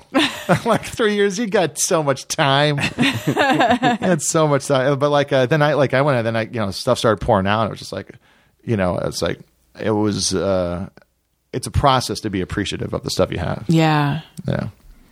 That sounds uh, like such an emotionally uh, naked exercise. Yeah, and I, I you know, it was really crazy. And like, you know, it's like she's like, you know, here's your critic. Now give us your depression, uh, your your depressive version of yourself. Give us the you know optimist version of yourself. Give Mm. yeah, give us the the imp. The you know, What's the point of this exercise? I don't know. I don't know to humiliate you. I think it's a, you know those, break I, you down. I think that's a lot of acting classes. Is just to, it's like it's like you can't you know like when you go to an improv class or you're doing like a clown thing. or Yeah. It's like you know it's like everyone's going. That's why I could. Yeah. I, d- I, I went to um, oh my god, a UCB in New Yeah. York, and I took improv, but I like could not get past the like. I don't want to pass an imaginary balloon. Yeah, it's and that's the had thing. trouble it's, with it. It's almost it's like a it's like a weird trick of just like how far are you willing to go to where you don't care about how you come, Come off, yeah. Mm-hmm. And that's uh, very important. It turns out in entertain, uh, in, like in acting and, or you know performing in any way, it's uh, you can't have any fear, Right. You know, so like that's that's and it's something that I'm working. I've like put myself into such a comfort zone with performing. Mm-hmm. So doing this class is hopefully gonna you know Yeah. What made you decide to do this class? Deanna's been going for a while, and it's uh, you know she's been going for a while. And she's got uh, Kumail to go into this lady as well, and Kumail's like I was saying before, his like his chops have just exponentially. I'm not sure if you watched his um, Twilight Zone episode, but like Jesus, it was like one of those things where I was like, like usually when I'm watching, like he's my bud, and like, and I'm just like, I was like, oh, Kumail's doing Kumail and this thing. I was watching that, I was like, like holy shit, like, and I called him, I was just like, I was like, this, this is good, man. And he was like, yeah, I worked with, uh, I worked with Myra for, you know, like every day. She was, you know, he worked with this coach like every day for two weeks leading Wow. up to the shoot of this, and it showed. Like, you know, that's the thing about Kumail is like he he puts in the work, and it and it and it shows you know, and it works out. So that's the kind of thing I was just kind of like, and he's been trying to get me to go for a while, and Deanna's been trying to get me to go for a while. But it's like one of those things where it's like you, know, you get a scene and it's like a bunch of lines, and you're like, well, I'm never going to play a cop. Even though, like, I was putting together my acting reel the other day, I was like, I've literally played like four cops. Do you want to do more acting? yeah, I like it. I want to do. That's the thing. I want to do it. I want to do it all, and it's like I, I, I think it's all part of the same. You know, I like all. The, I like being able to do all kinds of different things. Um, uh, but I do, I do like acting a lot. I think it's a lot of fun. It's it's a it's a good.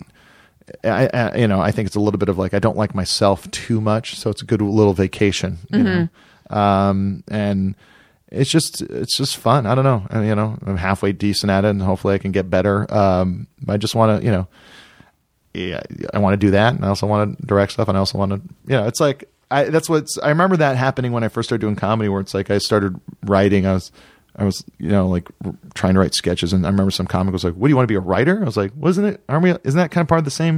And then I started going to auditions, like, "Oh, you want to be an actor?" And I was like, "Yeah, isn't that isn't this all kind of connected? You know, isn't this all different facets of expression um, coming from you know." from me, you know, like be it the music or the dumb shirt uh like idea or the the drawing I made. Like I don't, you know, it's a the idea for, you know, people to have to compartmentalize um other people It's like, well, you're this. You're a podcaster. Mm-hmm. But you're so much more than that. I am, yeah. Yeah. with wanting to do more acting though because you because you like doing so many different things uh even if you started doing more acting do you think i guess this would maybe fall into like the writing thing you're talking about like do you think you would like if you were actually on like a, a regular on a show or do you think that would be too like uh constricting or something in a way because you can't like the golden it- handcuffs thing. Yeah. Yeah. You know, I think about that sometimes. Yeah. Um, will I get bored? yeah You know, I, I- think you and i are similar in the way we we just like doing a lot of different things Yeah, yeah, and it's um that's a thing that uh I'm trying to figure out if that's like uh do I get bored because it's not you know because I don't like it? Or is it do I get bored because it's just not new? You know which is uh but I'd love the opportunity to find out. Yeah. You know? Right. It's uh it's it's an odd thing sometimes though where it's like you know you get agents and managers sending out for these auditions and I'm not like a leading man. I've been the lead in things, but not like a, but I'm not a leading man. So it's like I get these auditions like, hey, it's uh, you're you would play like a husband and a father of three in this network sitcom. I was like, I'm not going out for that. What about like the guy's weirdo friend at work? what about that guy? Do you Like, actually decline? sometimes? Yeah, I declined one recently where I was just like, I was like, I don't want to waste my time. But that could just be. That- How do they feel so- about that when you say that? They don't like it. I they bet don't they like don't. it. it. It might be self sabotaging. We'll see. Mm-hmm. We'll see in the long run, right? Uh, Thirty-seven. I got more time. You're only 37? Mm-hmm. Not to not su- suggest. No, no, no. Yeah, yeah. That's not what I meant by that. You know, it's I have a, I have a beer right now because I'm growing it out for mine and Deanna's uh, Halloween outfits this year. Um, but it's like I used to always like grow out a beer because I was like I was like oh, it makes me look a little thinner. And like now it's like the complete opposite. I have the the beers growing out. I was like I look so fat. it's it's ridiculous. I don't think you look fat at all. But compare you didn't you watch when the beer's gone. All right. I'm just I'm a weirdo. With You look stuff. very svelte. Thank Uh, you. but and I just wa- I just want to clarify Yes. with the you're only 37 has nothing to do with how you look. You actually that makes sense. It has to do with how much you've accomplished and thinking that you and I were about the same age. Oh, oh, oh. and I'm older. How old so are you? I'm 44. Oh wow. Yeah, I'm fucking old. You don't seem 44 at all. And then Tony, thank you. Tony is older than I always think too. And You just turned 40. 41 Oh shoot. yeah gross right Yeah, yeah. yeah he's a real elder statesman. You know what's the worst part about uh, uh, Tony is that uh, Where do I begin? uh, but like it's like when he like posts about like uh, his anniversary, uh, that makes me go, "Oh, that's right. This is right around when my dad died."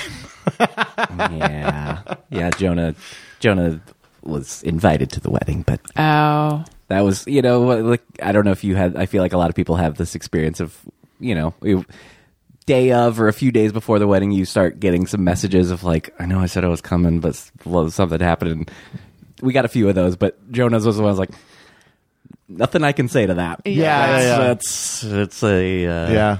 yeah. I remember you, you were very, you're very appreciate, you're like, you're very kind about it. but, Oh, uh, I but mean, also, what- what- I know, but I also like know the stress that you have, like gearing up for the thing, you know, because it was like I- days before. It was like two days before. Yeah, but I mean, Yeah. that's a that's a that's a a big, big thing. one. yeah, it is. Um, That's funny. I did not say it at the word. That's such a bad time. Do you think? Do you? Because from where I'm sitting, I'm thinking, you know, it kind of makes sense in a cosmic way that your career would take a little bit of a pause when this humongously upsetting thing that requires a lot of processing, your dad dying, when that happened. Um, and yes, there are people who work through who like, oh, you know, I got to grieve for a day and then I had to go be on this show or whatever. Like you hear that Yeah. story, but at the same time, I feel like that must be so fucking hard. And are you really able to do as good a job as you would if you were like all there emotionally? Do you, what do you think about what I just said? Because I can't, I can't find the question. So just react, please. uh, no, no, I um, yeah, there, there are definitely uh, it's something like you know, I was really hoping for uh, like a welcome distraction, and I didn't, I didn't get the opportunity, and I did sit in it, and I did drink through it at points, um, and it is, yeah, it is something where it's like uh, you start looking for like you're like you, you know, you start to kind of go cosmically, you kind of go, wow, you know, it's really shitty, but um probably means something real big is on the way. it's a terrible thing to Right. think as a person who believes that you know life is chaos and and so like uh but it's like it's hard it's you know as a kid I was raised Catholic it's like you kind of get swept up into this like well everything happens for a reason and like I remember like um the day you know a few months back like you know me and Deanna finally had to put down our dog Oh, I'm sorry. uh, thanks. Yeah, it was, and it was really tough, and it was like a hard decision for me because I never had to be a part of that decision. Mm-hmm. It was like th- this animals dying was always out of my control, like in my life until Right. this moment. Uh, and so it was really tough to like be like, okay, let's kill our Yeah, dog. You know, yeah. it's yeah, but it was it was for the best for sure. But um, but like you know, a few days before that, I had auditioned for this thing where I was like playing. I would be playing like uh like the funny drummer in a band in a movie, Mm-hmm. like that, like an indie band drummer. Like, and I was just like, I was like, I got this. It's you. It's like an, it's like partially improvised movie. I kind of know some of the people involved. Like it's like I'm kind of in the world. I look like a guy that's in bands, but I'm also funny and I actually can play the drums. And then like uh like when we put our dog down, like the next day was when I was supposed to hear, and I was like, I'll pr- and I was like in my head, I was like, we'll probably get it. So the universe says uh, it's going to be okay. The, sorry, you had to put down your dog, and then like I didn't get it, and I was just like, I was like, ah man, yeah, that's right, chaos. It's uh, so there's there. I can't remember what your original question was, but It was just, uh, what do you think about what I said? Yeah,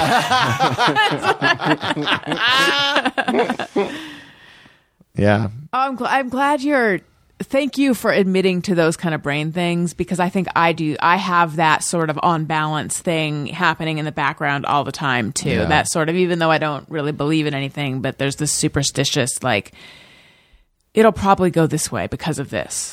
yeah, Even though I don't believe that, and yet I'm always trying to figure out which way it's going to go because of this and that and and that that's that can be dangerous um in in all honesty like you know there's a feeling right now uh like where and th- and it's and before I say this stuff, like I just say I I think it's an incredible thing and it's a good thing for uh for art and entertainment that it's like this. But there's a lot of stuff where I kind of go, yeah, it's like I like I'm like a straight white cis male. Like it's like I'm not really like I shouldn't be getting these jobs. this these should be going to people who can tell different stories. My, you know, I of course feel my story is very specific because it's like I'm like a white guy that grew up in Hawaii, but my family's brown. You know, it's uh, it, but it's um, but uh, it's like on the surface, like you know, I'm just I'm just another like white dude comic from Los Angeles, and um, it is like it is a point right now where it and it, it that and it, it's it's okay to admit it that it's like I was like it is happening. You know, people it is a less desirable person to um, hire in these situations, and that like I said, it's a good thing. Um, but it is like one of those things where you kind of go, well, but not me though, right? I'm an ally. Yeah. yeah yeah and so um there like i know there are some people most likely that they like it's like it's like it's like oh of course that's happening they think it's happening to them as opposed to something that's just happening um and but like i had like like you know there's just those very and i'm and i'm talking from like the the most petty place in my head where i go yeah of course it happens right now like you know which is a terrible thing but it, and it's but like just to what you were saying like admitting to yourself that you do have these thoughts mm-hmm. and but not like not feeling not festering in them but knowing that they are there and just don't push them down Right. but like don't like you know it's very like- human. yeah yeah but it's just like i you know i, I think the more people kind of like push that stuff down like the weirder it's going to come out Right. Yeah. I agree. Um, okay, let's take some questions that listeners sent in on Patreon. I'm on Patreon. Patreon.com slash Alison Rosen is where you go for that.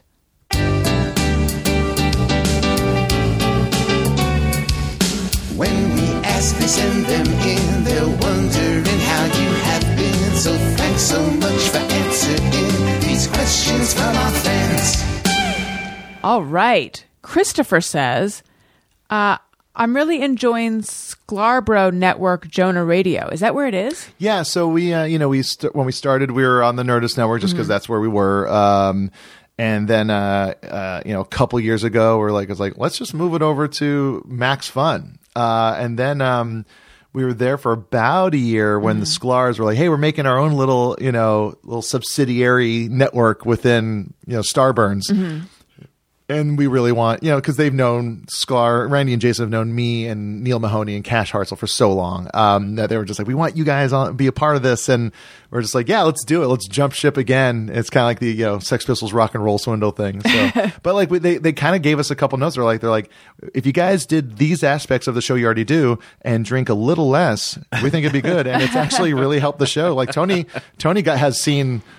Tony was there for like probably one of the worst drunkest ones years ago where it was a disaster where we even invited people at the bar to come with us back to anyway you were there um and then uh but like then you were on recently Yeah, it was much. It was much, uh, much more compact. Yes, and, and, yes. yeah, and kept moving. yeah Yeah, less combative yeah. I think I only had one, maybe, maybe two beers. maybe at two the, beers, at the yeah. most. yes Yeah. exactly Where do you record it now? Same place? uh no we're in we're in south pasadena a little office space i have uh oh, look at that. yeah yeah it's uh, it's on uh, mission street near like there's a video store there's a little irish pub across the street i love it And the Michael Myers house. the michael myers house and the strode house is over there too yeah, the pumpkin outside So he says, I'm really enjoying Sklarbro Network Jonah Raydio, even if I sometimes miss the shaggy garage hangout digressions. uh, what went into what went into tightening up the show? Oh, whoops. Uh, well, yeah. Um, thanks for your comment that I answered. well, no, but I feel like there's but there's more, yeah, right? no, it's just like um,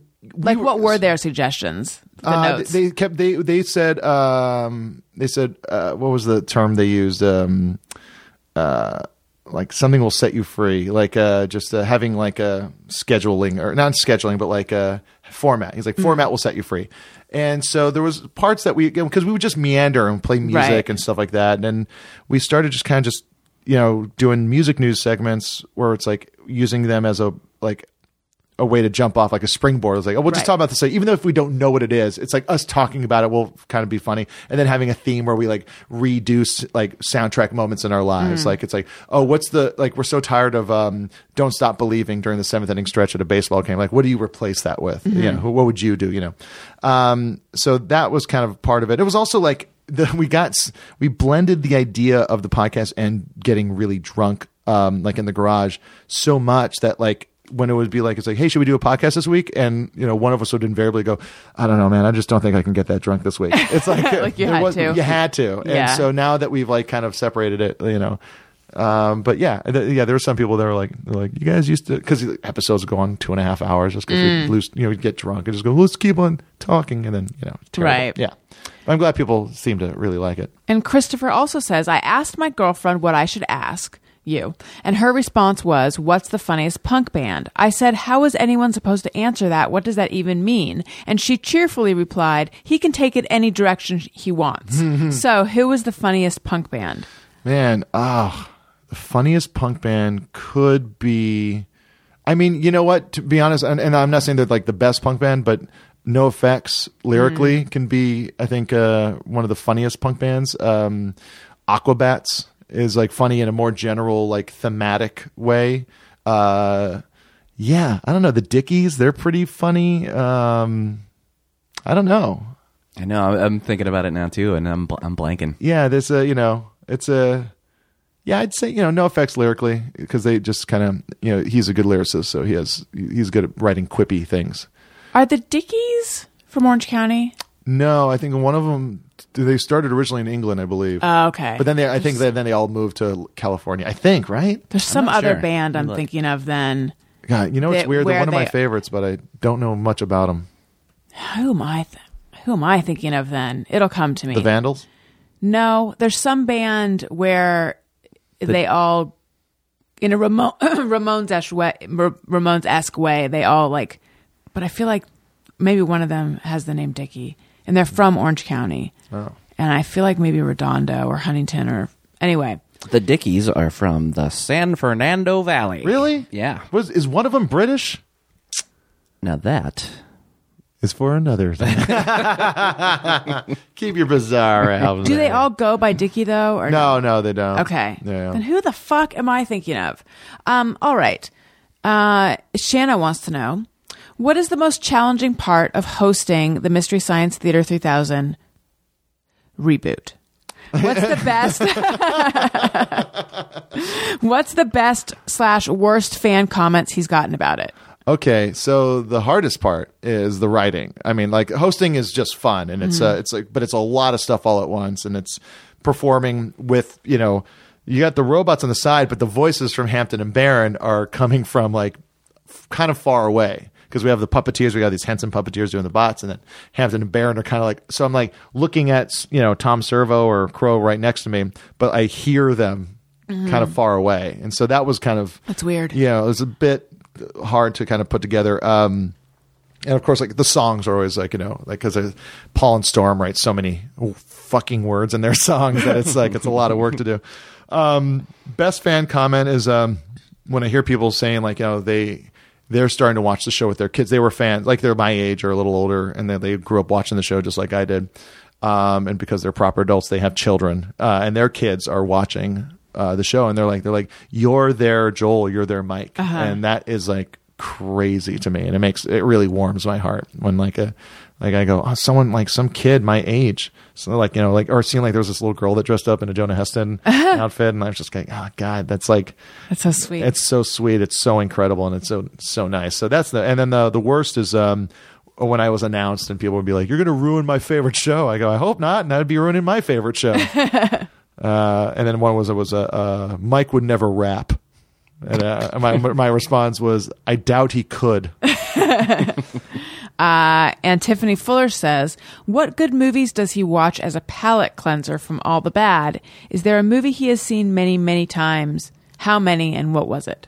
Uh, I don't know how many times I've seen it or listened to it, but Ed Wood is my favorite movie of all time. Um, Breaking Away is a movie I watch really frequently. I guess I just got to do a screening of it and like uh, do a moderated Q and A. Oh, cool. With like a lot of guys from the movie, and that was really cool. Um, and yeah, that's like I I uh, I watch just tons of you know I do watch schlock. It's like I don't you know like uh, I watch I am a Shudder subscriber and also a Criterion Collection subscriber. You know, it's like so I'll watch like you know Nightmare on Elm Street. You know, Part Four, The Dream Master, uh, and then but then I'll also you know check out you know some like 400 blows. yeah, 400 blows. Yeah, exactly. yeah.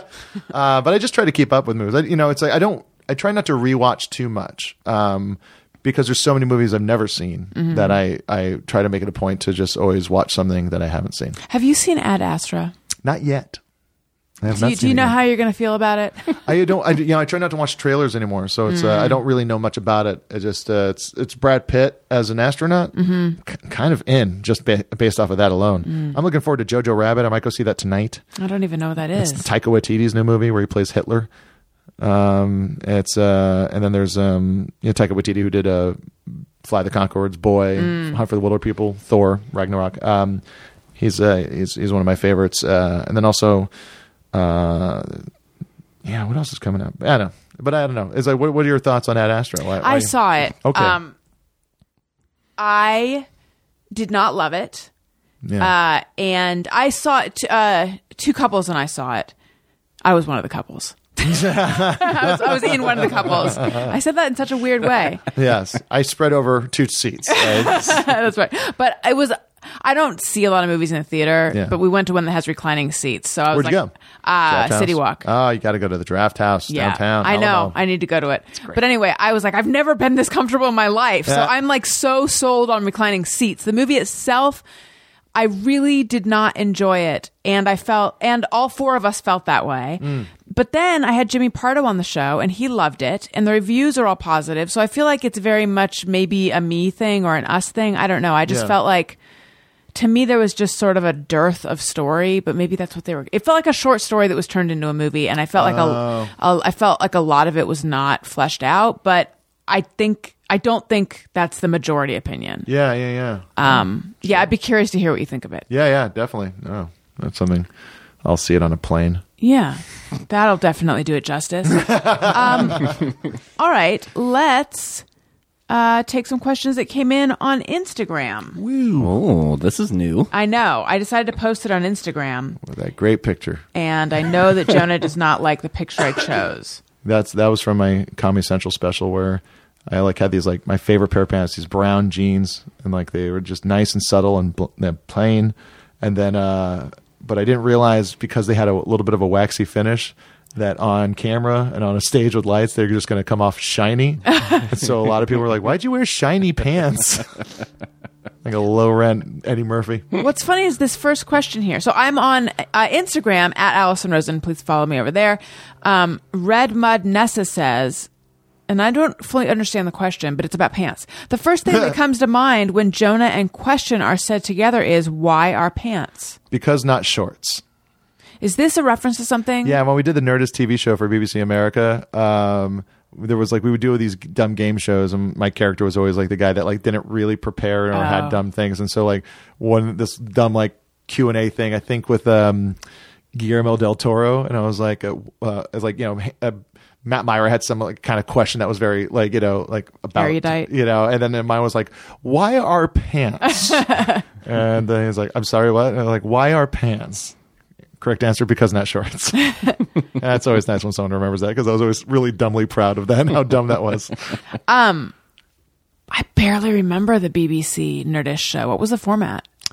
Kind of a talk show, kind of a variety show, kind of kind of sketches. Me and Matt Mira like took a trip on their dime to uh, London, and we did this bit called the Nerdist Boys in London, where we just kind of fucked off and like did these dumb bits with like you know uh, like different uh, Doctor Who actors and stuff like that. It was it was a lot of fun. Uh, but we we had our friend Mike Henry do the. Uh, Oh, I know He was Mike he- yeah he was a writer on the show, but he had him he did like a.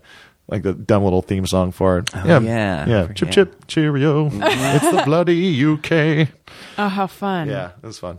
Did you? How did you feel about your character?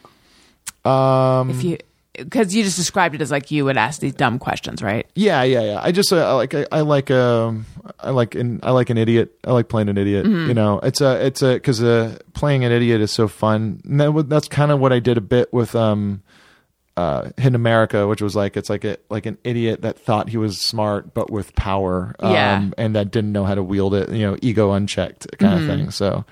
Yeah, I'm always a fan of doing that stuff. Satin Sequins says Deanna's running Instagram posts are hilarious. I totally bought her friendship. Um, question: How is his mom doing? So please explain this to me. Yeah, and then uh, answer. So Deanna, um, she's doing a marathon called Race for the Rescues, Oh. which is a race. She's raising money for Santa Deor, which is a kitten rescue. Mm. Yeah. Um, and so she, this is the second year she's doing it, and so this one she's doing a thing where she does these Instagram stories where she. Uh, like thanks everybody for donating, but she does it while she's running. Oh, how and so she's like, "Ah, "Thank you." Said- They're like, and it's just uh, and then but she the more people that uh donate, the more she just adds the names, so she's like still goes through the entire list Uh-huh. doing Oh, wow. Yeah, so it's just this like really funny. yeah, she's she's so funny. And my mom is doing good. She's coming down uh, in a week or so, and and she's uh, she's happy.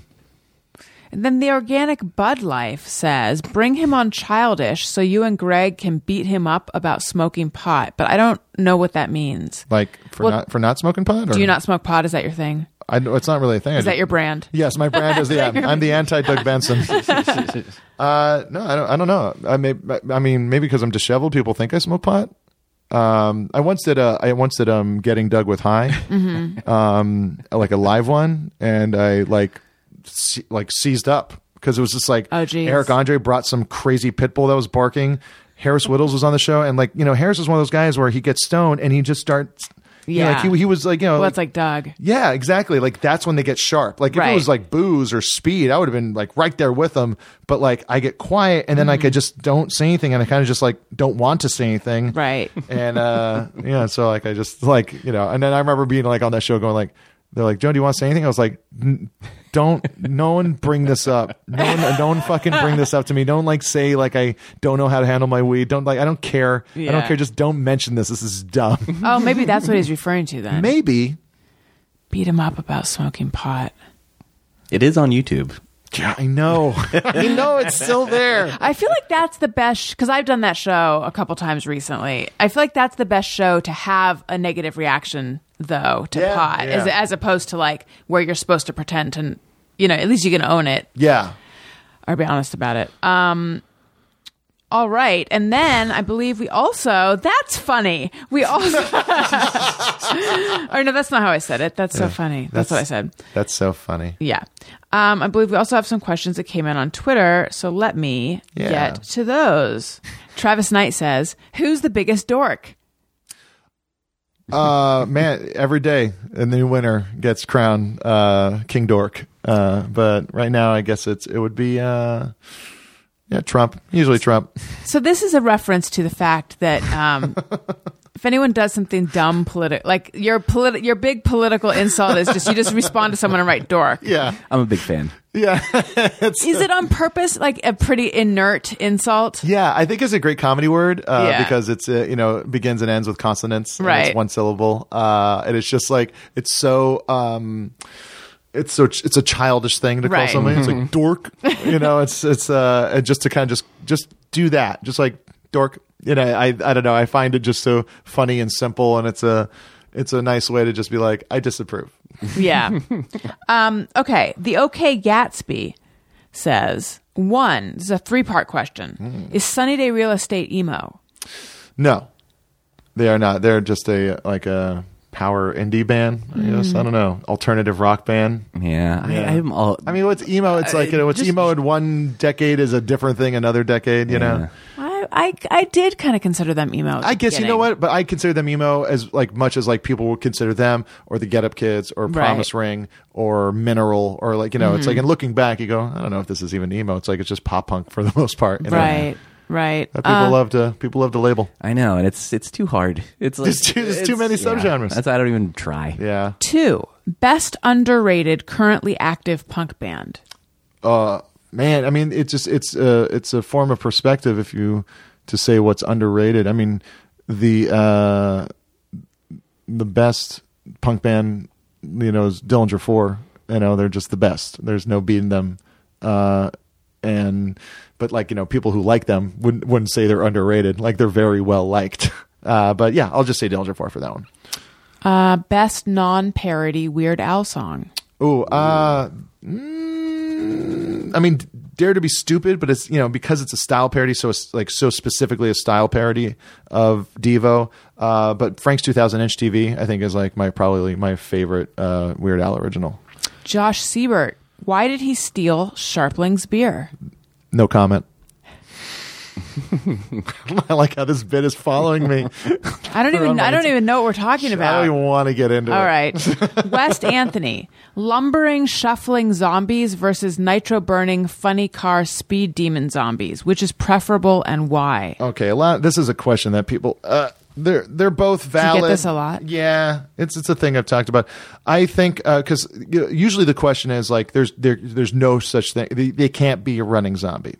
Um, but my take on it is that say you get infected with the uh, zombie virus, uh, um, and then you you you die and you come back. Uh, you still have that same amount of muscle mass that you did when you were still alive. Um, it's usually pretty quick. It's not that uh, like you know the uh, uh, rigor mortis isn't going to set in that quickly. So if you want to go and you're just wanting to eat something, um, you're going to go and get it as fast as your body will let you. Of course, you after a while, your muscles will tear down and apart as you move more because it won't be regenerated because it's you know dead tissue, and then you'll become a shuffling zombie. So I think they both exist in the same world, uh, and um, it's but at the same time, the Dawn of the Dead remake is incredible. It's and they're running in that, and just it really amps up how exciting and dramatic that stuff can be. But of course, I'm also a sucker for you know the original Dawn of the Dead, which is one of the best zombie movies of all time. But then, of course, there's also Return of the Living Dead, uh, which is the best. Like the like you know, it's. I mean, I could go in on this all night, but like, I don't think they can talk like in Return of the Living Dead, but I do like that they run in Return of the Living Dead. And lastly, someone who's God, dork. at New Mom Insomniac. Does he have any good baby boy name suggestions? Uh, yeah. Um, I I really like the name. Um, name your kid Tarantino. Oh, Terry for short. yeah, Terry for short. What was your dad's name? My dad's name was Michael. Michael Ray Rodriguez, and that's why I'm Jonah Ray Rodriguez. Mm. Yeah. Jonah, thank you so much for coming on the show. Thanks for having me. This was great. Was very, very moving. yeah, I, I, I, I like. I, I'm not going to therapy this week, so this was awesome. I will send you a bill. yeah. Oh, Um, no. Tell every, just kidding. Tell everyone where they can find you and what they should look out for and all that. Uh, well, you know, the Mystery Science Theater episodes that I'm very proud of are um, on uh, on Netflix right now. If you've never seen the show or the, you haven't seen the new ones, I'd say watch the Mac and Me episode from the Gauntlet. That's like probably you know something that's like it's one of our most solid episodes. Um, my the EP, the the punk EP I did. Um, Weird Al stuff is uh, is available on all the digital platforms, and the, there's going to be a second pressing of the vinyl uh, coming up soon on white vinyl. It's, uh, you can, it's called "You Can't Call Me Al."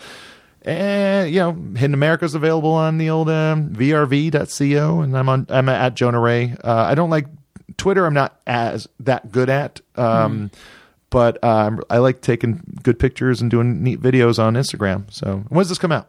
Uh, a week from Monday. All right, yep, that's about it. There you go.